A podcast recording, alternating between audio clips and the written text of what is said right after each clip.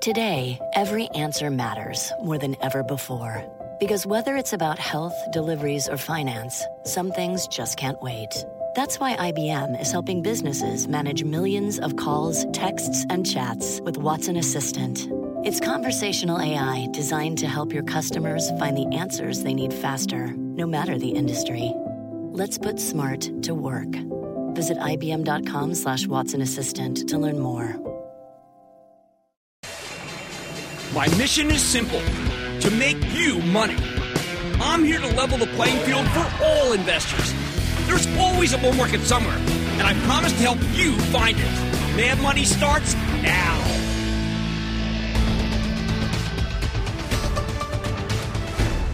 Hey, I'm Cramer. Welcome to Mad Money. Welcome to Cramerica. Other people want to make friends? I'm just trying to make you some money. My job is not just to entertain, but to educate, teach, put it in context. So call me at 1 800 743 CNBC or tweet me at Jim Cramer.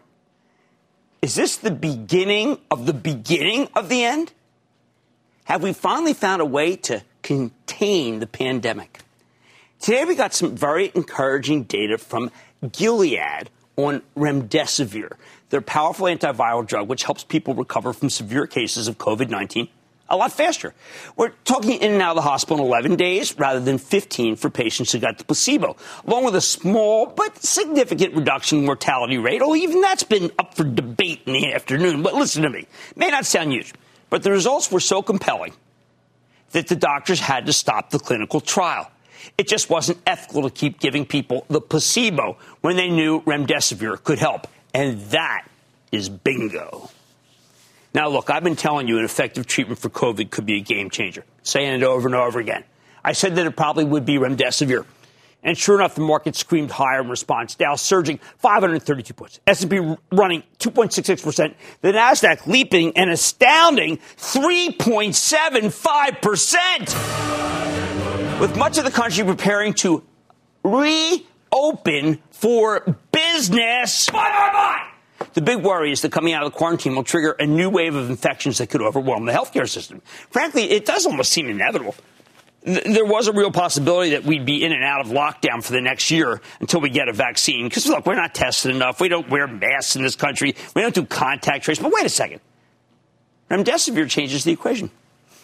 With a course of medicine that saves lives and reduces the strain on our hospitals, reopening the country right before we do it well, it becomes a lot less risky. Now, there are tons of skeptics out there who question everything from the drug's efficacy to its actual impact on the stock market. I see it in my Twitter feed. No one in the Twitter feed I know thinks it's anything other than a hoax. Oh, give me a break. Uh, but I, look, I, will give you this, though. I, I, I don't blame you if you're skeptical, but listen to me. In some ways, I know the study doesn't seem that impressive. Only takes the mortality rate from 11% down to 8%. That's not nothing. It's hardly a cure. Remember, vaccines stop things. This is an antiviral. So then what's the deal? Why was I so excited? Why was the market so excited from the get go, from the opening bell? It's simple. Dr. Anthony Fauci, the director of the National Institute of Allergy and Infectious Diseases, the guy who has the most credibility on COVID 19, said the results of the remdesivir trial reminded him of his first real victory in the fight against HIV AIDS way back in the 1980s when it was still a death sentence. He actually compared remdesivir to AZT, which was the groundbreaking anti HIV drug that turned the tide. That's right. It started. When I heard that, I said, oh my gosh, I remember it. I remember it. I remember when it happened. And you couldn't believe it that a disease that never would be cured, that they, they made a breakthrough. Okay, well, we, we still, still haven't totally cured HIV, but we've developed a cocktail of medications that have turned into a mostly manageable condition. AZT was the first real ray of hope. Now, Fauci's a pretty buttoned up guy. He's been skeptical of other proposed treatments for COVID 19. In fact, I can say he's been anything but encouraging, including uh, towards some of the president's more ill advised nostrums. Oh, not today. No, not today. Today, he struck a very different tone. Yes, the virus will still be lethal. Yes, this is an incremental improvement, not a panacea. But man, yesterday we had nothing. It's a big deal. It's the first ingredient of a cocktail Fauci's been itching to put together, like he did to defeat AIDS. I'm so glad he stuck around. And that's why the market roared higher today. And make no mistake, this move was all about remdesivir. I can say that with confidence because we're right in the middle of earnings season. And Wall Street hasn't exactly been thrilled with many of these reports. Let's go over some. When you look at the five big companies that reported last night and this morning, four of them were actually received poorly on an earnings basis. AMD, Starbucks, General Electric, and Boeing, although Boeing finished up nearly 6% for reasons other than earnings or demand. The lone winner was Alphabet on an earnings basis. As usual, all the macro data was terrible. I mean, you, know, you can't even look at these numbers because they seem so 1932-ish. And nothing new there. Fed did nothing of any significance. It was all Gilead. I know this because I interviewed the CEOs of Boeing, Starbucks, GE, and AMD this morning, and in each case, their weakness stemmed from the pandemic. Lisa Su, the brilliant CEO of AMD, put up a fantastic number, gave a solid forecast despite COVID 19. The fact that she even had a forecast was actually a big deal. However, she trimmed the low end of her sales guidance, COVID, of course, and the analysts pronounced it a slowdown. Some of them even whispered that AMD is beginning to cede its lead to processors in, to Intel. That's nonsense. AMD delivered an excellent quarter that was uh, slowed by customers who were dealing with the deadly virus that shut down vast swaths of the global economy. It's a testament to the strength of AMD's end markets, laptops, data centers, gaming, that the numbers were so strong even in this tough environment. Give me a break. The truth is, AMD ran up to the quarter. Now it's getting hit with all the predictable sell offs like uh, every time. I say, buy it. If we can get COVID under control sooner than expected, AMD's fourth quarter, gigantic. Then there's Starbucks, which got slammed in the beginning of the quarter because they have lots of exposure to China, then got slammed again at the end of the quarter when they have lots of exposure to here and the rest of the world, ultimately forcing them to close half the stores in America. Now, look, there's no way this could be anything but a horrible quarter. So it's a horrible quarter. But now China's reopened and Starbucks is putting up new stores with alacrity there. Another week, they'll start opening their shuttered stores here in America. Once that happens, I bet Starbucks returns to growth mode because people need their caffeine. They love that nitro. Stocks a buy. Next, I might as well lump Boeing and General Electric together because they're suffering from the same ailment. This pandemic has wrecked the aerospace industry, and the 737 MAX debacle sure didn't help. We have no idea when the FAA will let the MAX fly again. I know Southwest Air has said that they don't expect any good news on this front until the end of October. But the real problem is that nobody's flying right now. Demand! So the airlines are stretched thin, and lots of them are canceling their orders. Boeing and GE desperately need this virus to be contained. Remdesivir makes that a real possibility because it starts the process of removing the huge and justifiable fear factor. Why did Boeing manage to rally if its GE didn't go? I think it's because Boeing's new CEO, David Calhoun, came on Squawk on the Street this morning, made us feel like he's uh, going to get a loan, meaning he can borrow money that will be backstopped by the Fed at probably a low rate, and not sell equity to the Treasury Department as some feared. It wouldn't surprise me if they augment that borrowing with a gigantic issuance of equity like Southwest Air did very successfully this morning. Hey, listen, if Boeing does a secondary here, buy. As for GE, I don't know what to say except that it's better to be lucky than good, and they're not lucky. Still, I believe in CEO Larry Culp. I believe in his ability to turn things around with this remdesivir data. I think GE, too, is a buy. How about Alphabet? He put a good quarter. Saw its stock rally nearly 9%. Did, uh, did that contribute to the rally? Well, wait a second. Ruth Porat, Alphabet's fabulous CFO, mentioned that there might be some green shoots in advertising when all that, that was really visible before this was a burned down lawn. But then she spent the rest of the conference poo pooing her own optimism. The real reason Alphabet roared well, the word they used was efficient. The word I use is profligacy, as in the end of an era of profligacy and the beginning of an era of aggressive profitability. When Alphabet is one of these periodic cycles where it's trying to make as much money as possible, like it did coming out of the Great Recession, you gotta own this stock. This one took me by surprise. I gotten used to blown quarters, not blowouts. Losing streak over. But you can't ex- really extrapolate from Alphabet to anybody else. Today was all about this drug, okay? Marking the turn. Now, tomorrow could be different in a positive way. We got extraordinary numbers from Facebook, Microsoft, and Tesla this very evening. Real eye poppers, with Facebook saying the first three weeks of April were stable. It kind of blew me away. Uh, the stock soared in after hours right when it made that pre announcement. These are big companies, these are big numbers. Bottom line, for the true skeptics, I know how hard it is to believe that such a seemingly insignificant clinical trial of some old off the shelf drug could have this kind of positive impact. You don't believe me now. You're going to complain about me later. Enjoy yourself. Um, this drug makes a big difference, especially if you were worried about a second wave of infections after we reopen the economy. Remdesivir, it's just what the doctor ordered. Weston in Ohio, Weston. Booyah, Jim. With the risk of shortages like meat in the U.S. and rice coming from India and Thailand, how can we trade agro commodities right now? What trading platforms can young investors begin to utilize to buy and sell commodities? And would it be better to buy the producers and suppliers like Beyond Meat and the Andersons? Let's not outthink this, my friend. Let's not outthink this. You buy Deere. Now, your name is Weston. So I was kind of thinking about Lamb Weston, but then I decided that was just being too cute. You buy Deere. That's we don't fool around. We buy the highest quality. We're going to Sean in Virginia. Sean. Hey Jim, I'm calling in today about ABM Industries. The company Really? is primarily the I company haven't was heard. You know, I haven't. no, that's not what you buy in a pandemic, my friend. We're, we're going to have to take a pass on that. I, I, I can't. It's already moved up so much. I mean, they, they do a lot of uh, repair, re- rehab. And uh, we, I would love them to come on because they're facilities management company. But it has had such a strong move. I'm going to have to say no to that one. Uh, Michael in New York. Michael. Hey, Jim, thanks for taking my call. Okay. I'm a longtime listener, and we actually spoke about Okta back in May of 2018 when it was around 40. Um, Okta's up I think- 110. That's a Cramer family favorite. What's going on? Hey, I think it may have been my family favorite before yours. Well, that's it. They got that young Anyway. fella. He's not that young, actually. Go ahead. Hey, anyway, after you know, I read the uh, Gartner's Magic Quadrant report, which I know you're familiar with. You bet. And uh, since reading that, I've actually bought some Gartner, CrowdStrike, and Nutanix in this, uh, you know, zero identity cybersecurity space, which has kind of turned into a COVID security space. Yes. And uh, in that report, I read about a really interesting company called Ping Identity. Ping. Yeah, you know, I got to do work on Ping. You know, these stocks were so hard. I've been going with the CrowdStrike, pulling up with the Palo, Palo Alto on the out, far, far turn, and I'm going with the.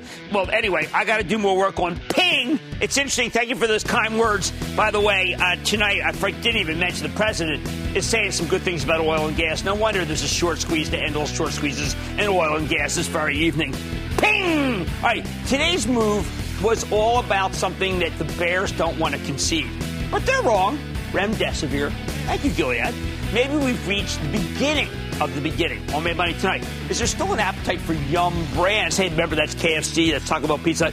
Uh, amid the COVID 19 pa- pandemic, I'm going to talk with the CEO after earnings, find out what he sees. Then, looking for a shelf stable stock in an uncertain market? Well, how about the CEO of Campbell's letting us know how things are going? And at a time when millions of people are losing their jobs, I know it seems kind of odd versus what the Dow did today.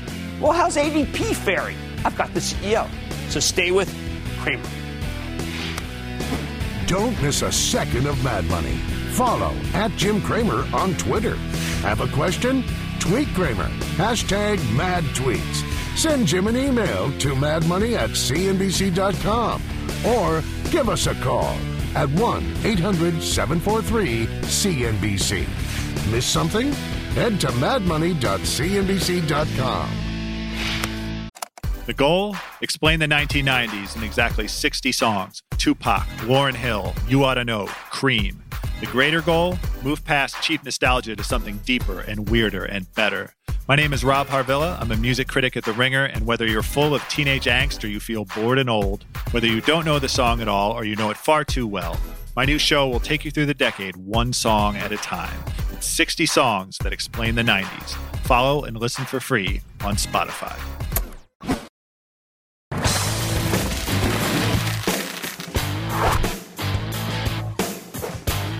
Been an awful couple of months for the restaurant industry, aside from a handful of rare exceptions. Let's call it Chipotle's, Domino's, obviously delivery, Wingstop, some delivery pickup. Unless you have an incredible delivery and takeout platform, lockdown's been absolutely devastating. Increasingly, though, we're seeing some middle ground here. Restaurant chains with deep pockets that are holding up okay, even as they've experienced some big declines. Take Yum Brands, the parent of KFC, Pizza Hut, and Taco Bell. More than 50,000 locations across, across the world, including, uh, one, well, one place it doesn't have is China. That was spun off years ago as Yum China. This morning, the real Yum reported, and while the quarter wasn't perfect, it also wasn't the end of the world, which is why the stock only got dinged 81 cents today. The numbers were nearly in line with Wall Street's lowered expectations. Sales a little better, earnings a little less. For the whole quarter, KFC saw an 8% same store sales decline. Pizza Hut was down 11%. Taco Bell was actually up 1% as the owner of the temporarily closed bar, San Miguel. I'm jealous. Yum was in good shape until mid March when the outbreak exploded. Even now, Uh, though, they're working with their franchisees to promote contactless deliveries and safe drive-through pickups that allow the chain to operate during a time when so many competitors are closed. Could be a lot worse. So what's the future look like? Let's check in with David Gibbs, the new CEO of Yum Brands. Learn more about the quarter and how his company's handling COVID-19. Mr. Gibbs, welcome to Mad Money. Well, thank you for having me, Jim. Uh, hopefully, we'll be able to do this in person after our next earnings call. Wouldn't that be great? Oh, that would be terrific. Just terrific. Well, David, look, the country's about to open up. People are going to be going out. What do you think it means for your great brands? Well, look, first I'd like to start by thanking all of our employees around the world, uh, particularly our frontline workers, the 1.5 million people that are in our restaurants.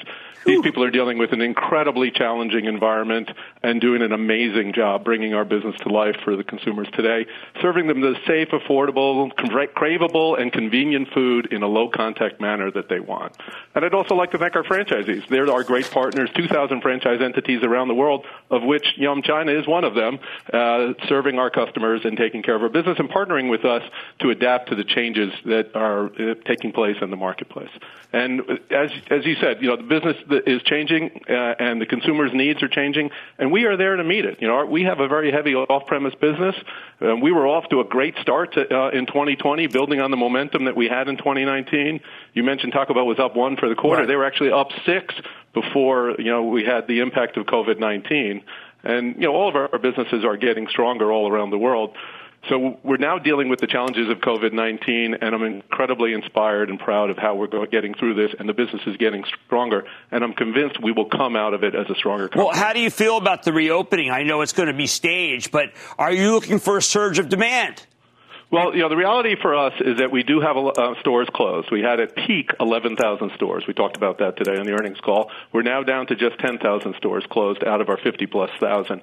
But the vast majority of those closures are outside the U.S.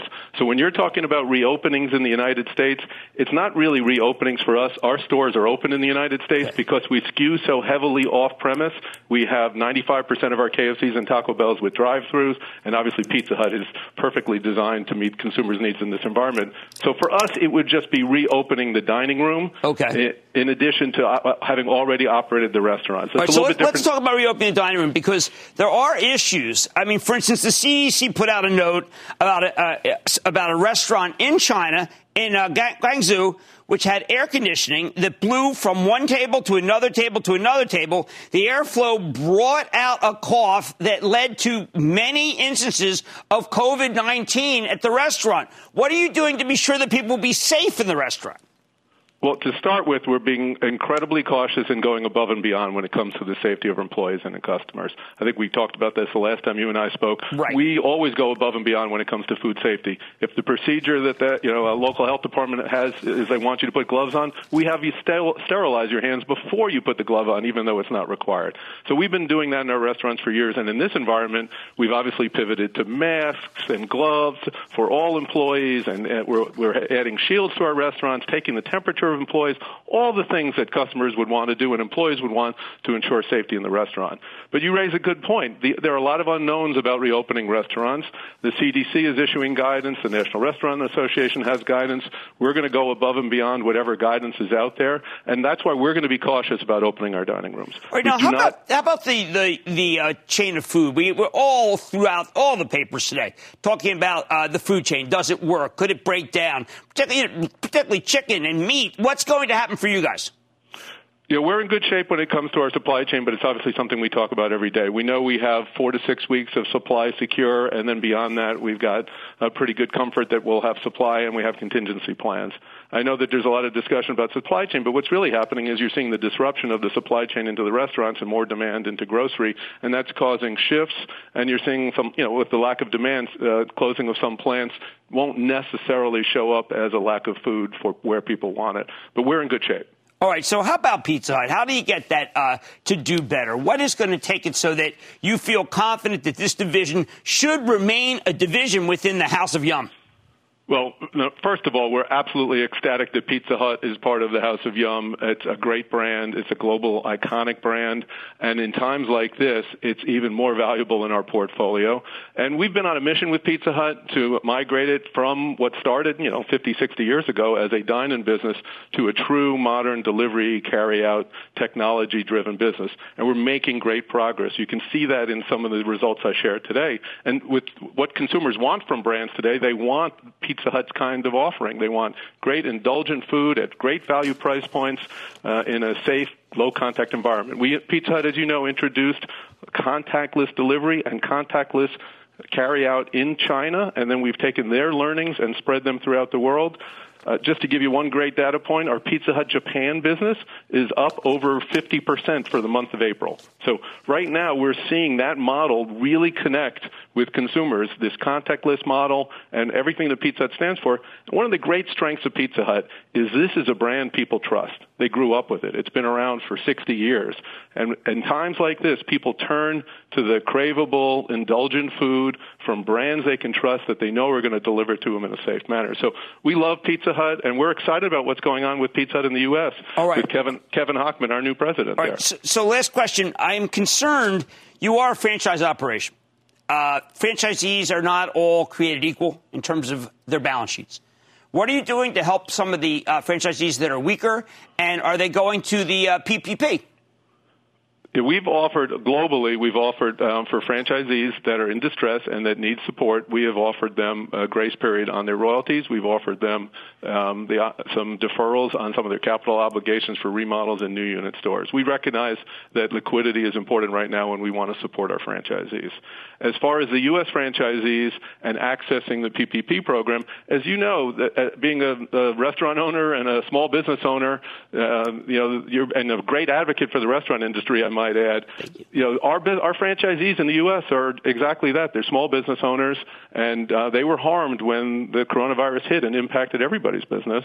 And uh, it, what they're doing with their banks and applying for loans is obviously you know their business, um, but certainly um, the program was designed for people like them to keep employees employed in their stores, and that's what we're doing. As I mentioned earlier, we're staying open through this crisis. But the, obviously, worldwide organization, so each country different. But uh, you, you feel pretty confident that most of the countries are in pretty good shape we feel, as we said on the call today, you know, the franchise right. health you can't paint with a broad brush when you have 2,000 franchisees. Right. Um, but you know, we went into the crisis certainly with a few people that were in distress, and you know that hasn't changed. Um, but you know, we're working with each of our franchisees. We're going to get through this, and uh, you know, the spirit in the field is clearly we're learning every day. You know, we're an organization built on brand builders, people that right. react to consumers' changes, and we're figuring out how to thrive in this environment. And I see our business getting stronger every day. Excellent. That's great news. Thank you very much to David Gibbs. He's the CEO of Yum Brands, Y-U-M. When the smoke clears, there won't be a lot of restaurants left, but this one will be one of them. Mad Money's back into the break. Support for this podcast comes from Pluto TV. Need an escape? Drop into Pluto TV for a world of free TV. Stream hundreds of channels and thousands of movies and shows all for free. Yeah, free. No subscriptions, no fees. Binge on 24 7 channels of Narcos, CSI, Star Trek, and everything from hit movies to the latest news, comedy, live sports, and more. Download the free Pluto TV app for Android, iPhone, Roku, or Fire TV and start watching now. Pluto TV. Drop in. Watch free.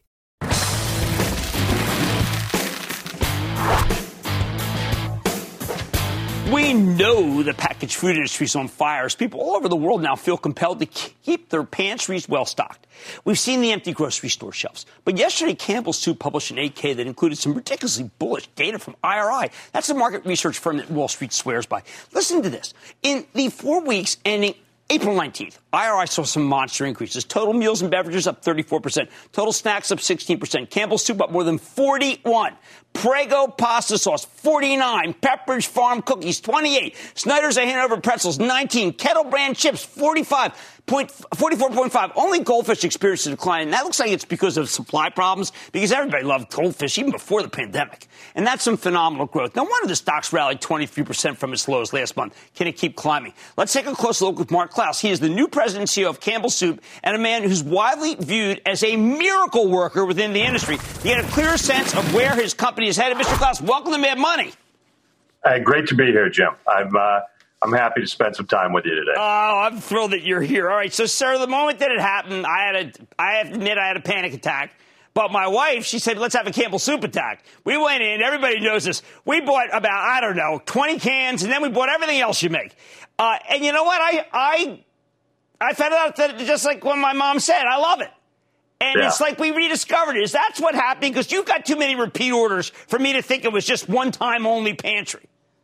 Yeah, no, I, I think you are not alone in uh, in your experience. Uh, I think you know we saw the the move from the initial uh, pantry loading and and very much followed a lot of the same behaviors you'd see in a big storm or something coming in. Um, but what's what we've been experiencing since then is really what I believe to be more behavior driven. So I've got the product in my house. I, I'm spending more time at home. I'm cooking more. A lot of the behavior is driving the usage. And, and I think so far what we're feeling and, and still relatively early days is that that experience has been positive. And, you know, I'm really happy we started this journey before um, the situation occurred. And, and I think it allowed us improving quality of the product, really driving a focus on those core businesses that are now uh, incredibly in high demand as we look across the portfolio. Now, what happens? Are you working 24 7? Because even I just checked last night at a store, it's still not there. I mean, it still runs out. It's like the truck. I get told the same thing always. The truck comes Tuesday morning, Jim. The truck comes Tuesday morning. Is when when can you possibly catch up with the demand? Yeah.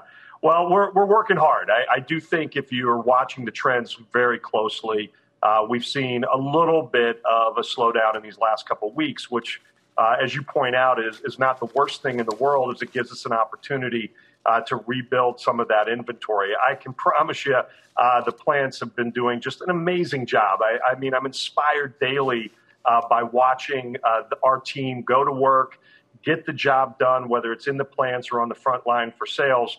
Um, and we're doing an amazing job. But if you're looking at four week trends where you're watching demand in the 40s on a business that uh, we were just in the early innings of a turnaround on. It certainly put a little bit of a strain from day to day, but I feel good about our ability to keep filling the shelves on a regular basis and keep that flow of product going. Okay, we know people are snacking more than ever. Particularly, look, there's a lot of work at home, which I think also is part of the soup. But Snyder's, Lance, I was critical of the deal. I thought it was an overpay. Uh, I also thought it hurt the balance sheet. That was previous administration. We don't have to think about that. You have worked out this balance sheet so that I, and you've got uh, Snyder's going, that I say that maybe this deal it, it wasn't so bad. Is that fair? I, I think it's very fair. I, you know, and, and, I'll be honest, my perspective uh, from the outside looking in, I think I underestimated as well what the value of this portfolio really is. And, and when you look now at what we're bringing to bear in snacking, I think we're in a very unique position. We're playing in big, well developed categories, but we're playing in differentiated ways. If you look at the brands we have, whether it's within crackers, having goldfish, a better for you kids snack, or within cookies, a huge category, but we're bringing a more premium offering with Milano and Farmhouse, even in tortilla chips, um, which has been experiencing a lot of growth. We're bringing Late July, which is an organic platform that's really worked well. And, and I think our ability to play in unique ways and bring the power of these two companies together great marketing, innovation, and growth engine on Pepperidge Farm, very scrappy, kind of in the weeds uh, DSD organization and in store merchandising from Snyder's Lance. Bring those two organizations together it's creating a very formidable portfolio and one that I think is very well positioned and arguably better than I even thought uh, until I got to you know under the hood and uh, got to see those businesses. Okay, well, this leads to my next question, and I think it was important. I should have said this beginning. You had a lot of momentum going into this because of changes that you made, but one of them is uh, hard for us to understand unless we're in your business. You put as number two reason why you've got progress improved retailer relationships. Is that clubs? Is that chains? And what was what what did you have to do? Because obviously they're your partners, and if they don't like you, they can hurt you. If they like you, they can help you. What did you do? Well, I think the, the first thing, and, and this is so important uh, for the world we were in before, the world we're in now, and, and I, I would certainly expect going forward, is really understanding what the strategic objectives of your partners are and finding ways where we're able to create common ground. And, you know, I, I tell this story a lot. I, I, think we were in a world where some of our businesses, some of our iconic businesses like soup, we were managing more for cash and profit oh. while our retail partners are trying to grow uh, and create share and demand. And when you're at that position of different objectives, a lot of times those conversations will deteriorate into a dialogue about price or, or distribution. And that's not the conversations that you want to have. What we need to be doing as the clear leader in a category like soup or in pasta sauces, we've got to find a way to work together to bring relevance back to these categories, important categories, even more so today, to be able to drive growth. And when we do that, I think the conversations change.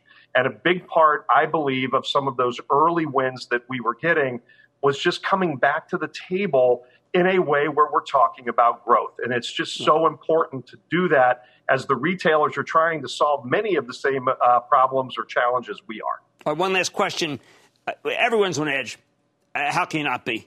Uh, when you're on edge, uh, in my household and many other households, we go for what we like the most and we eat it and we're not that sensitive to calories. Potato chips, my absolute favorite food, everybody's favorite food. How did you, these numbers are exploding. Is it because people just say, you know what, I, I need a break, give me a bag of potato chips? Yeah, I think I would say we're seeing three trends right now that, that our portfolio happens to be very well positioned to address within consumer behavior. And, and I, I think, you, again, you're not alone. We're all experiencing uh, a little bit of this unprecedented environment, and it does change behavior.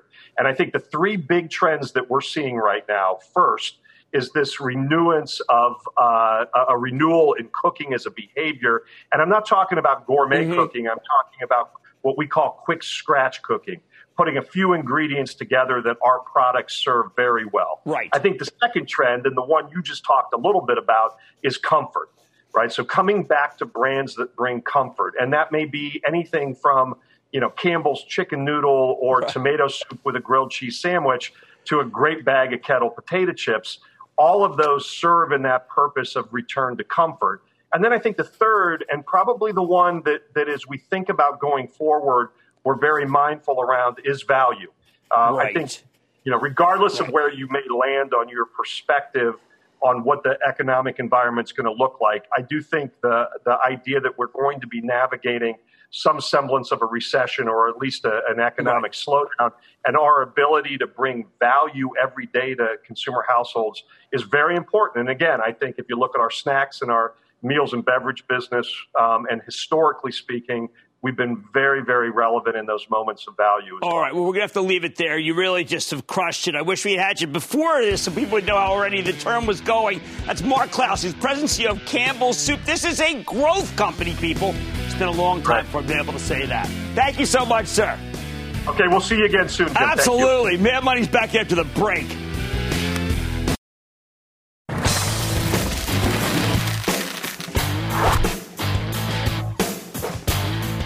Pandemic priced in? That's the question at the heart of this market. Last month, the averages crashed. Trillions of dollars in value were wiped out in the blink of an eye. And that's why for weeks now, all sorts of stocks have been able to rally, including stocks that are right in the blast radius of the COVID induced slowdown. Take automatic data processing, ADP for short. It's the largest payroll processor in America. At a time when millions of people are losing their jobs, do you think ADP would be a tough stock to own? But this morning, the company actually reported a slightly better than expected quarter. While management had to cut their full year forecast, they didn't withdraw their guidance like so many other companies. They gave you some certainty about how bad this would get. In response, the stock rallied nearly three bucks, in large part because ADP was already punished for this weakness. From mid February to mid March, the stock plunged from 182 to 103. 43% decline. That was too much. Since then, ADP's rebounded to 145. I think that's more realistic. Hey, more important, these guys are uniquely plugged into the U.S. economy in a way that could be incredibly useful to the U.S. government. Listen to what former White House economic advisor Gary Cohn had to say on closing bell yesterday.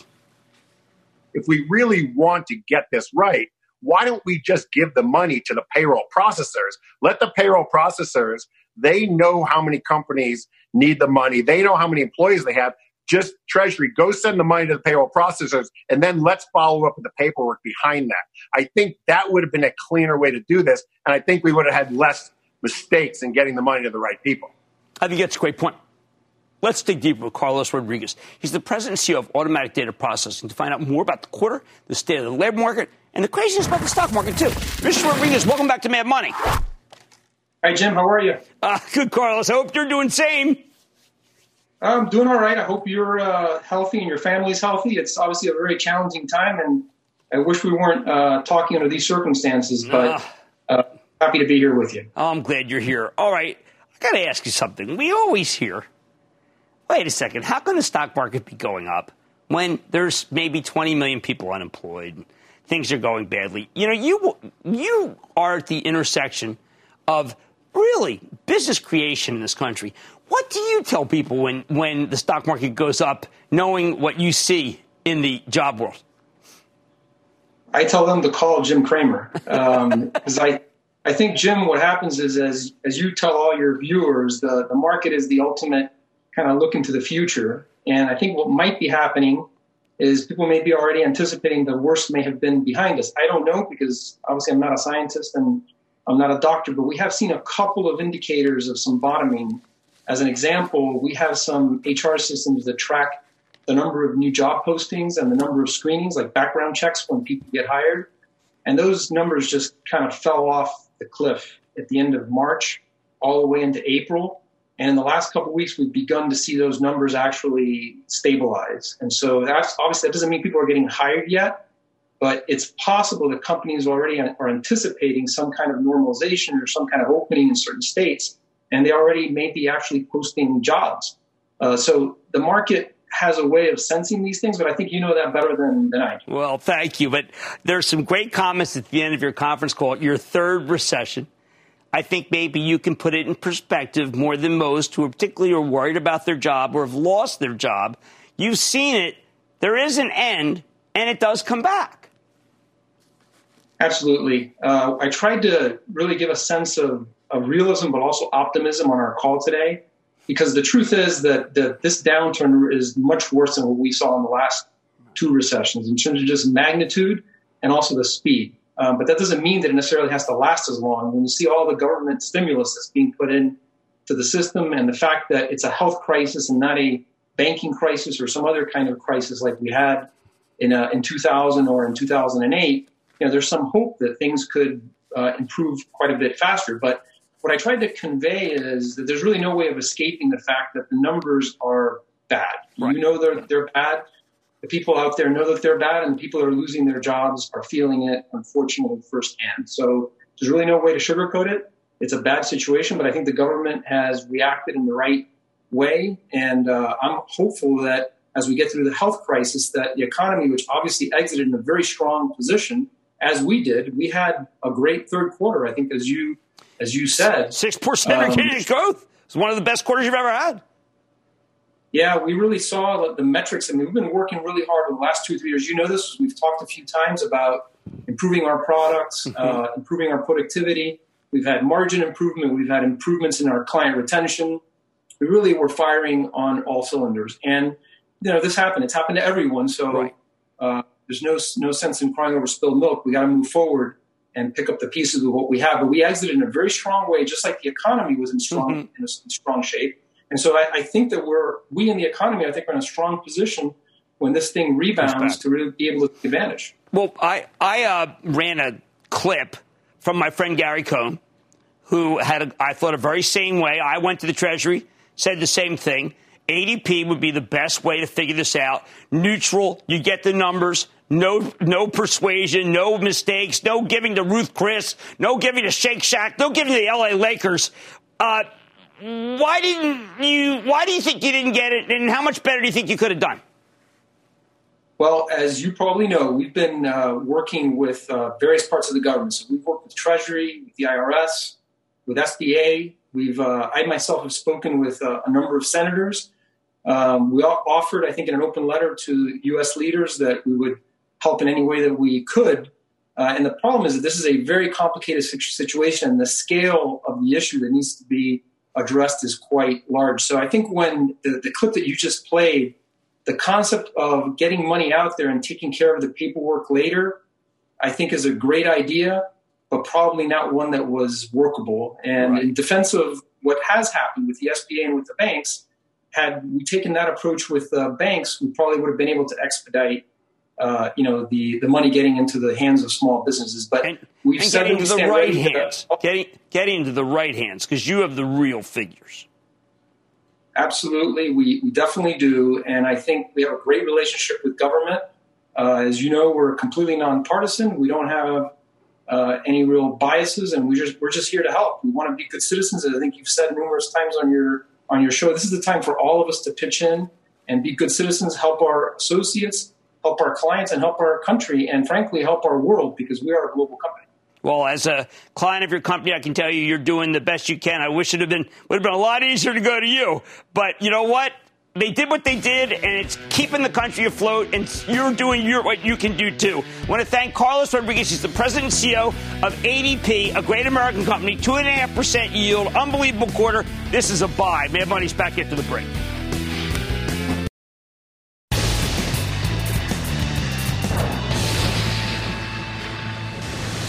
It is time. It's time for the lightning.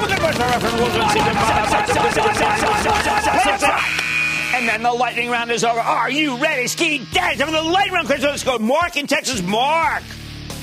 Jim, hello. How do you feel about BP? Debt soaring, business output not good. No, no, but then no, you gotta be careful. They, they actually have pretty good um, oil output. But remember, we went for a trade on the oils, and the largest one I said you should buy is Chevron. I'm sticking by that. Let's go to Barry in Delaware. Barry.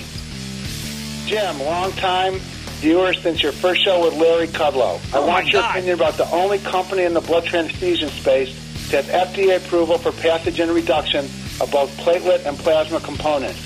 With use of plasma as a possible treatment for COVID patients, what's your opinion about Cerus Corporations? You know, that's a great idea. I mean, that's a, that's a great spec idea. I got to do work on that to see if that one. I mean, I want to, I got to be very careful because remember, this is not a large cap company, but you're, you're, this is the kind of thing where you get that kind of analysis that you just gave me and you put me to work, and that's what I'm going to do. Let's go to Mike in Pennsylvania. Mike, Mike, Mike. Jenny Chell, thank you for 25 years of market wisdom. Well, thank you very much. I'd be chilling. Hey, what do you think of TJX? I am all over TJX like a cheap pair of black pants that I bought there before I went out on the West Coast, and I beat them. All right, here's the deal with TJX. They're going to get all this inventory, known for the Travel Trust, got crushed in it, coming back in it. They are just going to be the beneficiary of all the problems of the other stores, and that's why you should buy TJX. I need to go to Corey in Ohio, please. Corey. Dr. Jimmy Till, thank Yo, you yo. for taking my call, sir. Of course. I, I was wondering, with the rapid growth in e-commerce, if Westrock WRK is a good long-term buy. I got to tell you, this co- I bought it. Uh, that's what was the theory that I was using. It got completely crushed. The stock is finally bottoming. I don't have a reason why it's bottoming, uh, other than the fact that yes, e-commerce once again. What it really is levered to is the number of plants and this and how much liner board is per piece. Uh, but it's good for trade. Betsy in California. Betsy. Hey, Jimmy, been with you since Kudlow Day. Oh my God, that's a long time. Kudlow's not running the country. He's dynamite. What's going on? I know. Well, I'll tell you, Jim, I live in Danville, California, and I know you're familiar with that. Yes, I am. Near, near Blackhawk, okay? And, and I've observed something that I've never seen brought up on your show, and that is that the one thing that people who work very, very hard and are very successful never have any of it's time.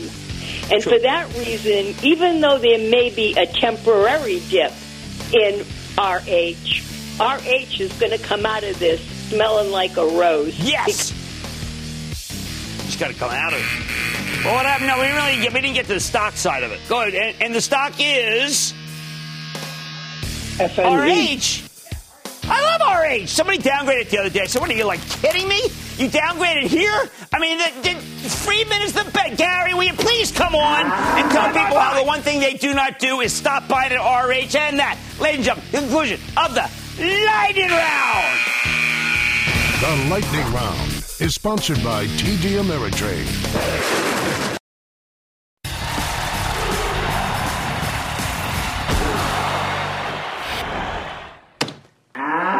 They're letting every company live. That's my takeaway when I see the gigantic moves in stocks like Carnival, Norwegian Cruise, Discover, American Airlines, United Continental, all the oils and the hotels, particularly after hours. Until this week, it wasn't entirely clear what the Fed and the White House really were planning to do to fight the rising tide of unemployment. But now the whole picture's come together. With the payroll protection program, they're trying to save small business, even if it means funding some larger companies that don't need it or shouldn't get it. I think it's better to err on the side of doing too much rather than doing too little, especially since most of these larger companies have been shamed into returning the money. More importantly, for the broader economy, when you look at the terrific action in the cruise lines and the, margin, the marginal credit card companies and the airlines and the hotels, you have to understand that's because the Fed is going to box, backstop loans to these firms, directly or indirectly. It's an implicit guarantee for all sorts of companies in the travel and leisure business, which is why the group's been rallying all week. Now, though, you got to layer on the remdesivir factor. If you think we have a chance of beating the illness in the near future, and you like to cruise, you know what? I know you'll be back cruising. I perused the prices for cruises next year, and I got to tell you, they are so inexpensive. They're begging you to take one. Have vaccine will travel. This is huge, people. Huge. The Fed's picking some winners, eh, not and some losers, but uh, almost everyone's a winner. Oh, and, and, then after the bell, we found out that the president's directly involved in helping the oil industry. This is causing a short squeeze of epic proportions, which is predictable given how we said you could buy the oils a Monday show, and then I was roasted and flared on Twitter as much as I was for backing remdesivir. Uh, well, that told you all you needed to know about which way the shorts were leaning. I think that supporting these industries is the right move. Without government intervention, many of these companies might go under, producing tens of millions more layoffs, like the Depression. Rather than let that happen, the Fed and the Treasury have decided it's better to keep these big companies on life support until we beat this pandemic and the economy comes back. The ripple effect here is incredible. The bank stocks were one way ticket to hell. Now they're roaring because for all, for all we know, the Fed will backstop all the loans they're making to companies that would ordinarily fail in this kind of recession. If that's the case, the financials will be just fine regardless of how much credit card and mortgage debt goes unpaid. It's not the end of the world if you're being backstopped. Of course, not perfect. You could argue that a system where we bail out the biggest companies every time there's a recession is fundamentally unfair. I'd say you got a point. Right now, the alternative is worse. We know that many small businesses will fail when the payroll protection money runs out because they can't turn a profit as long as physical distancing remains in effect. Good restaurants try to put as many seats as they can into a restaurant. Now you got to take them out. You got to take tables out. And you got to show people where they can stand at a bar. I'd say the vast majority of restaurants that were doing okay before the virus hit would never even been opened if their owners knew that it would be illegal to draw a crowd. That's the economics of the business. Again, though, it's easier to keep them alive with the payroll protection program, hoping for a vaccine or a cocktail on top of remdesivir than it is to let a gigantic industry go under, causing millions to lose their jobs. And there are millions in the travel, leisure, and restaurant businesses. Is it unfair for the government to intervene so that these companies can live? Oh, sure, for capitalist purists. But it would also be unfair to allow millions, tens of millions of layoffs. Our country's been devastated by a horrible pandemic that it can't be insured and is not our fault. There's a lot of unfairness going around. All we can do is try to pick the least bad option. Call me crazy. But I think the least bad option is the one where we avoid a second Great Depression, which is exactly what the Fed and Treasury and the President and Congress are all trying to do. Stick with Cramer.